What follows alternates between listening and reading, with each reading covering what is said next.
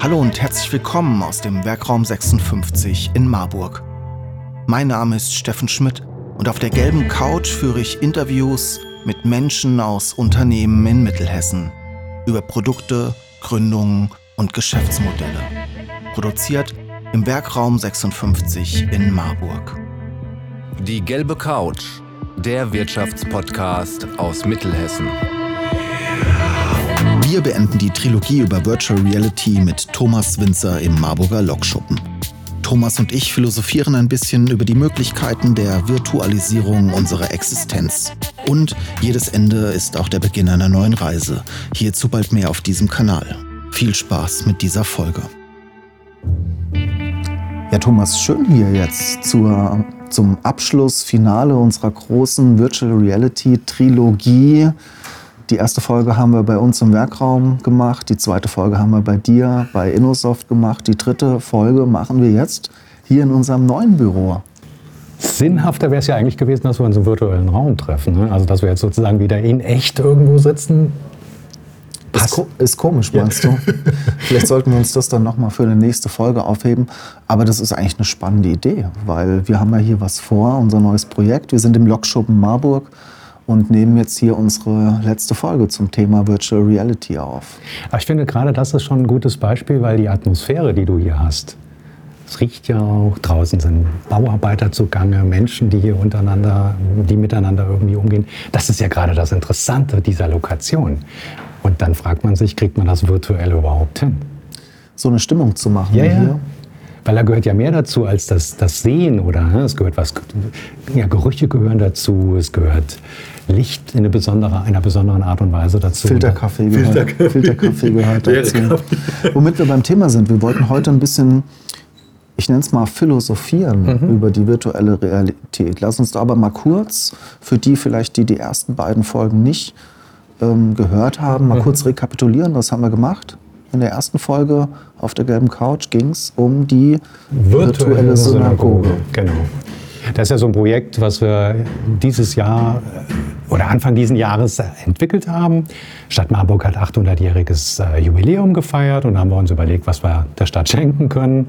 Und dann sind wir auf die Idee gekommen, die ehemalige Synagoge, die es am Obermarkt gab, wo man momentan nur diese Ausgrabungsstätte vorfindet, die zu virtualisieren, dass Menschen die Synagoge ja mehr oder weniger real erleben können. Ja, auf jeden Fall ein cooles Projekt. In der zweiten Folge haben wir dann ein bisschen über die, die technischen Möglichkeiten von Virtual Reality. Wir haben über die unterschiedlichen Brillentechnologien und mhm.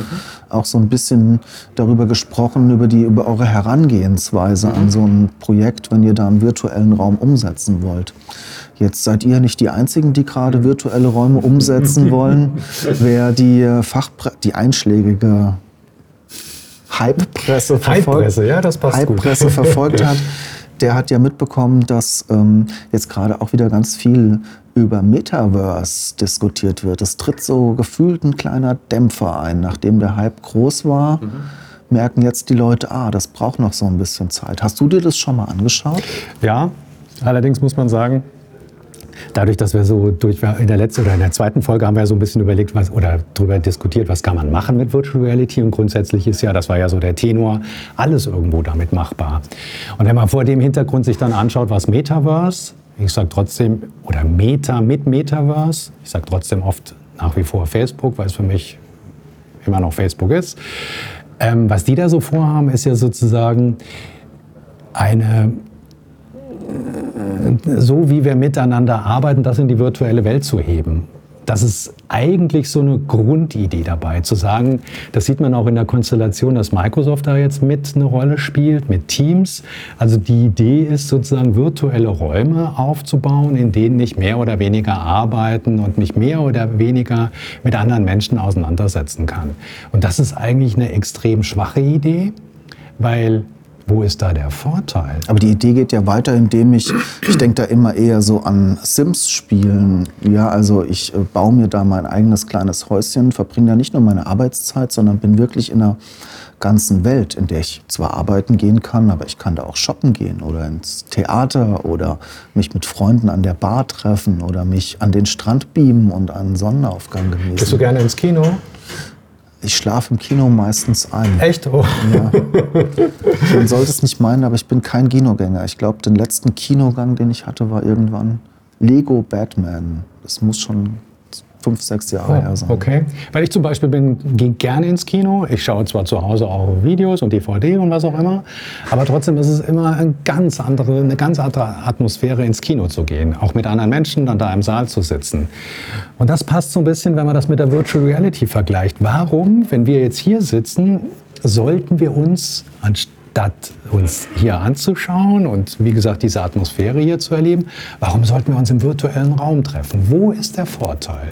Naja, vielleicht weil wir die, und das ist das, wo ich heute mit dir ein bisschen hin will, auch so philosophisch, weil wir vielleicht Grenzen sprengen können. Grenzen unseres Körpers, der Physik. Ich habe es letzte Woche im Projekt immer wieder gehört. Wir können Einstein nicht besiegen. Es gibt nur einmal Ort, Zeitraum, in dem wir sein können. Und da ist doch, glaube ich, ein bisschen die Vision, das aufheben zu können. Ich habe es gerade schon gesagt, wir können uns möglicherweise von der Bar direkt an den Strand beamen und da gemeinsam einen Sonnen Gitarre spielend einen Sonnenuntergang erleben. Dann ist aber alles künstlich. Und alles künstlich bedeutet, dass es irgendjemand vorher aufgebaut und entwickelt hat. Und wenn dann die Sonne unter oder aufgeht, ist das vorher entsprechend skizziert worden. Vielleicht kann ich die Farben umschalten sogar. Ja, das wäre großartig, anstatt, äh, anstatt einem roten Sonnenuntergang dann vielleicht einen blauen, keine Ahnung. Aber es ist alles künstlich. Und da kann man noch so fotorealistisch, wie es immer so schön heißt, rangehen. Es ist künstlich. Und den Effekt, ich meine, ich war noch nie auf Mauritius, aber ich würde halt gern mal hin. Und wenn ich mir vorstelle, ich kann da mit einem Cocktail am Strand im Wasser liegen und dann geht die Sonne unter. Dieses Erlebnis erreichst du in 20 Jahren nicht mit Virtual Reality, weil einfach die gesamte Sensorik, das gesamte Erfühlen, das Riechen und das visuelle Erlebnis nicht annähernd gut umgesetzt werden kann. Bei allem Fotorealismus und bei allen Möglichkeiten, die es aktuell und vielleicht in zehn Jahren gibt. Wenn ich aber jetzt mal so gucke, ich weiß nicht, bis, ob du die Generation Warcraft bist, ich hatte damit nie was zu tun. Menschen verbringen da unendliche Stunden in dieser Welt mit ihrem Charakter, den sie sich aufbauen, über Monate, Jahre, den sie hegen und pflegen, vielleicht sogar besser als ihren eigenen Körper. Durchaus. Ich will auch gar nicht das in Abrede stellen. Das hat, hat seine Daseinsberechtigung und wird es auch weiterhin haben. Und dass jetzt gerade so ein Spiel, wenn ich das auf die virtuelle Welt hebe, noch reizvoller wird, das ist unbestritten. Aber es ist nach wie vor eine künstliche Welt. Und diese künstliche Welt hat eine bestimmte Idee, ein Spiel, ein Spielgedanke, den ich in dieser künstlichen Welt ähm, nachvollziehe oder den ich dort dann eben brauche. Wenn ich das jetzt aufs reale Leben übertrage, diese künstliche Welt, dann würde ich ja auch irgendwie versuchen, das reale Leben künstlich zu erzeugen. Wenn du sagst, künstliche Welt suggeriert das was Negatives, dass das was Defizitäres hat. ja, exakt. Kann man das vielleicht auch andersrum sehen, dass man sagt, ähm, das gibt uns neue Möglichkeiten, das erweitert unsere Sinne, das erweitert unser Bewusstsein? Durchaus. Auch das will ich nicht in Frage stellen, dass das passieren könnte. Was mich ähm, eigentlich an dieser ganzen Diskussion im Moment, gerade beim Metaverse stört, ist dieser generalistische Ansatz oder das Absolute. Zu sagen, dass wir zukünftig nur noch oder ausschließlich oder zu großen Teilen in virtuellen Welten leben werden. Das ist Halbdiskussion. Das wird so nicht passieren. Weil sich das es gibt, gab ja in den letzten Jahren viele Tendenzen in diese Richtung, in den letzten 20 Jahren. Natürlich hat sich die Computertechnologie und die Software und alles, was möglich ist, weiterentwickelt. Aber zu glauben, dass man, oder die, die Vision zu haben, sich irgendwann mm, morgens aufzustehen und dann in eine virtuelle Bürowelt zu springen und dort dann zu arbeiten, wir sind Menschen am Ende des Tages. Das ist das eine. Und das andere ist, wo ist der Nutzen davon? Wenn du sagst, ich habe jetzt eine bestimmte, eine neue Erfahrung, ein neues Erfahrungsmoment, das ist durchaus interessant. Aber das ist ein Moment oder das ist ein, ein Teilaspekt. Genauso wie ich in ein Spiel abends gehe und das Spiel spiele, so würde ich eben auch diesen Teilaspekt ähm, nutzen wollen. Aber generell zu sagen, ich kann da zukünftig einkaufen, ich kann mein Bitcoin dort ausgeben, was auch immer, das ist Das ist natürlich für den Kapitalismus aber schon eine reizvolle Nummer, da jetzt nochmal so eine Parallelwelt zu schaffen, indem wir alle Produkte nochmal virtualisiert neu verkaufen können. Klar, ist an reizvoll. den zweiten virtuellen Thomas Winzer, an deinen Klar. Avatar sozusagen. Ja? Klar, Also klar da kannst du von heute auf morgen möglicherweise mal nach Mauritius. Oder den äh, alten Porsche fahren, den du so gerne wolltest. Absolut. Aber das ist halt die andere Seite, dass derjenige, der etwas möchte, der den Konsumenten erreichen will, für den ist das natürlich alles total spannend. Interessant finde ich alleine die Tatsache, dass Facebook intern, so wenn man den Medienberichten glauben kann, dass Facebook intern bei den eigenen Mitarbeitern Schwierigkeiten hat, die ins Metaverse zu bringen. Da, da denke ich mir dann schon so, komisch, wenn das alles so hochinteressant und so attraktiv ist, warum sind denn dann die Mitarbeiter des, des Produzenten, des Herstellers denn warum reißen die ihm denn dann nicht die Möglichkeiten aus den Händen? Ich glaube, man ist da ein Stück weit auf dem falschen Weg unterwegs. Und ist der falsche Weg, dass es Facebook macht? Müsste das irgendwie eine Open Source Community machen? Wäre das, ist- aussichtsreicher? Das zum Beispiel auch ein, auch ein sehr interessanter Aspekt, weil Facebook hat ja insgesamt eher ein, kann man mal so sagen, so ein negatives Image. Haben sie sich in den letzten Jahren so ein, hart dran gearbeitet. Daraus hat sich auch so diese, die Namens, äh, der, der neue Name Meta abgeleitet. Aber trotzdem, obwohl Facebook so eher so ein, glaubt man ihnen fast alles, oder zumindest die Medien glauben alles, was aus dieser Ecke rauskommt. Und das finde ich schon einerseits sehr spannend und andererseits ist das Geschäftsmodell, was Facebook bisher hatte, mit Facebook, mit WhatsApp, mit Instagram, scheint sich ja so ein bisschen auszulaufen. Also die, die, die, die Mitgliederzahlen oder die Nutzerzahlen sind nicht mehr so exorbitant. Im Gegenteil, viele verlassen Facebook. Das heißt, man sucht auch nach neuen Möglichkeiten, zukünftiges Geschäft zu erzeugen. Und da kommt ein großer Antrieb für Metaverse her. Trotzdem fehlt der echte Anwendungsfall. Kennst du Microsoft Bob? Nee. War in den 70er Jahren, das war der größte Flop, den Microsoft jemals gebaut hat. Da haben sie so einen virtuellen Desktop entwickelt. Damals, glaube ich, das war ähm, so um Win Windows 3.1 herum, um Menschen, die nicht so Ich erinnere mich. die nicht so gut mit, mit, dem, mit, der, mit der grafischen Benutzeroberfläche. Dann haben sie Microsoft, war der größte Flop überhaupt. Es war so ein virtueller Desktop, der das Arbeiten im Büro nachbauen sollte und wo man relativ einfach Dokumente lesen und bearbeiten konnte. Sollte. Aber es war nicht so einfach. Und jemand, der das gesehen hat, der hat sich gefragt, warum soll ich das denn jetzt in der virtuellen Welt machen, wenn ich es direkt am PC besser machen kann. Und so ist es interessanterweise bei Facebook, bei Metaverse im Moment auch. Die konzentrieren sich fast ausschließlich auf Bürosituationen, virtuelle Schreibtische, virtuelle Videokonferenzen. Warum soll ich das in einer virtuellen Welt machen, wenn ich das mit Zoom oder Teams ähm, ohne eine Datenbrille im Grunde mit dem gleichen Effekt erreichen kann. Also es fehlt der wirkliche Anwendungsfall. Den wirklichen Anwendungsfall, den sehe ich jetzt bei Instagram und bei anderen Social-Media-Plattformen auch nicht unbedingt, weil ich glaube, es geht am Ende doch um Selbstdarstellung Ja. und um möglicherweise Erfahrungen, um Erlebnisse, um ich würde hier aber mal einen Break machen. Ich habe vor 15 Jahren eine Theaterperformance gemacht. Da ging es um virtuelle Liebe. Zwei Menschen, die sich nie sehen, eigentlich an zwei Bildschirmen sitzen Spannend. und trotzdem haben die gemacht hast? Glaubst du daran, dass sowas gehen kann? Also glaubst du, dass man, das ist ja jetzt schon mal so ein bisschen von, glaubst du, dass so eine virtuelle Realität trotzdem Gefühle erzeugen kann? Eine gewisse Form von emotionaler Immersion? Durchaus. Hat ja auch immer was damit zu tun, was ich selber da rein interpretiere oder da rein empfinde oder wie meine Vorstellungswelt dazu ausschaut. Durchaus kann ich mir das vorstellen. Ähm, ob es am Ende des Tages dann genauso befriedigend, um dieses Wort auch zu benutzen, ist, wie in der realen Welt, bleibt abzuwarten. Aber dass, es da, dass man da durchaus neue Erfahrungen sammeln kann, das würde ich auch gar nicht von der Hand weisen. Aber Hast du immer eine Brille dabei, eine Datenbrille? Willst du immer eine Datenbrille aufsetzen? Willst du eine für 1500 Euro kaufen und quasi immer am Mann haben, um diese Möglichkeiten zu, zu erleben? Da, wenn ich auf die nächsten fünf bis zehn Jahre gucke, ist das, glaube ich, alles noch. Aber die großen Denker, deine Freunde, Elon Musk, Das ist nicht mein Freund. die äh, gucken ja viel weiter. Die gucken ja auf die nächsten tausend Jahre. Und die wollen ja unser Bewusstsein virtualisieren und in die Cloud laden. Glaubst du an sowas?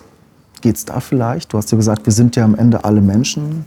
Wir sind alle irgendwie an dem Fortbestand unserer Menschheit interessiert. Glaubst du, dass die vielleicht irgendwann virtuell weiterlebt? Also ich bin, ich bin ja schon digital bin ja digital viel unterwegs.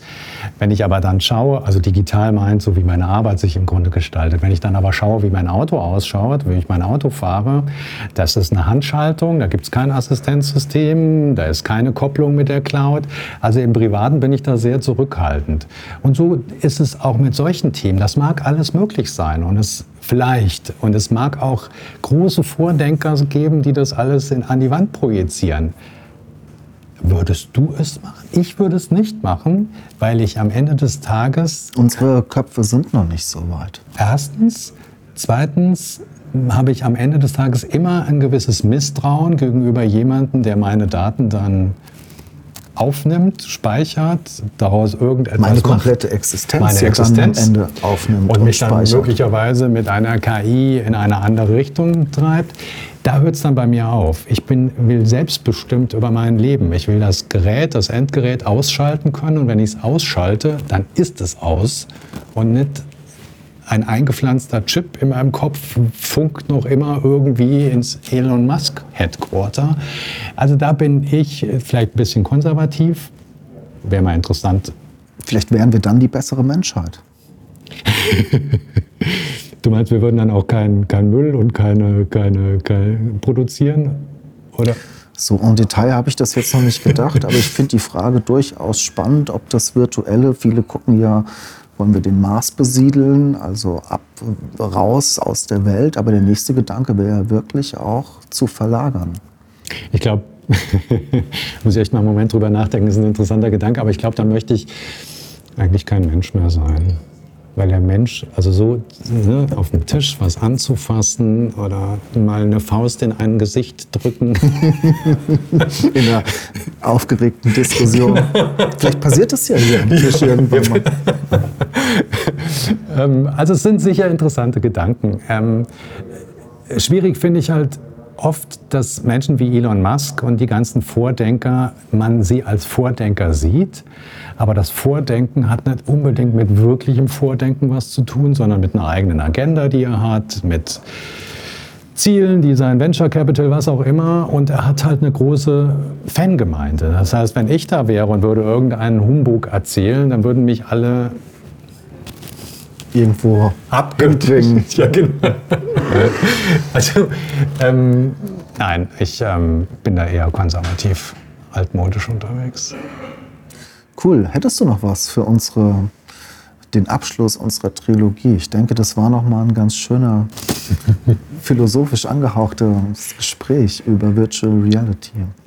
Also ich bin tatsächlich gespannt, wie sich der Markt weiterentwickelt, weil dieser Markt, das wäre vielleicht noch ein Schlusswort, hat viel mit den Datenbrillen zu tun, die zur Verfügung stehen, wie die sich vom Preis und von der, von der technischen Handhabung entwickeln.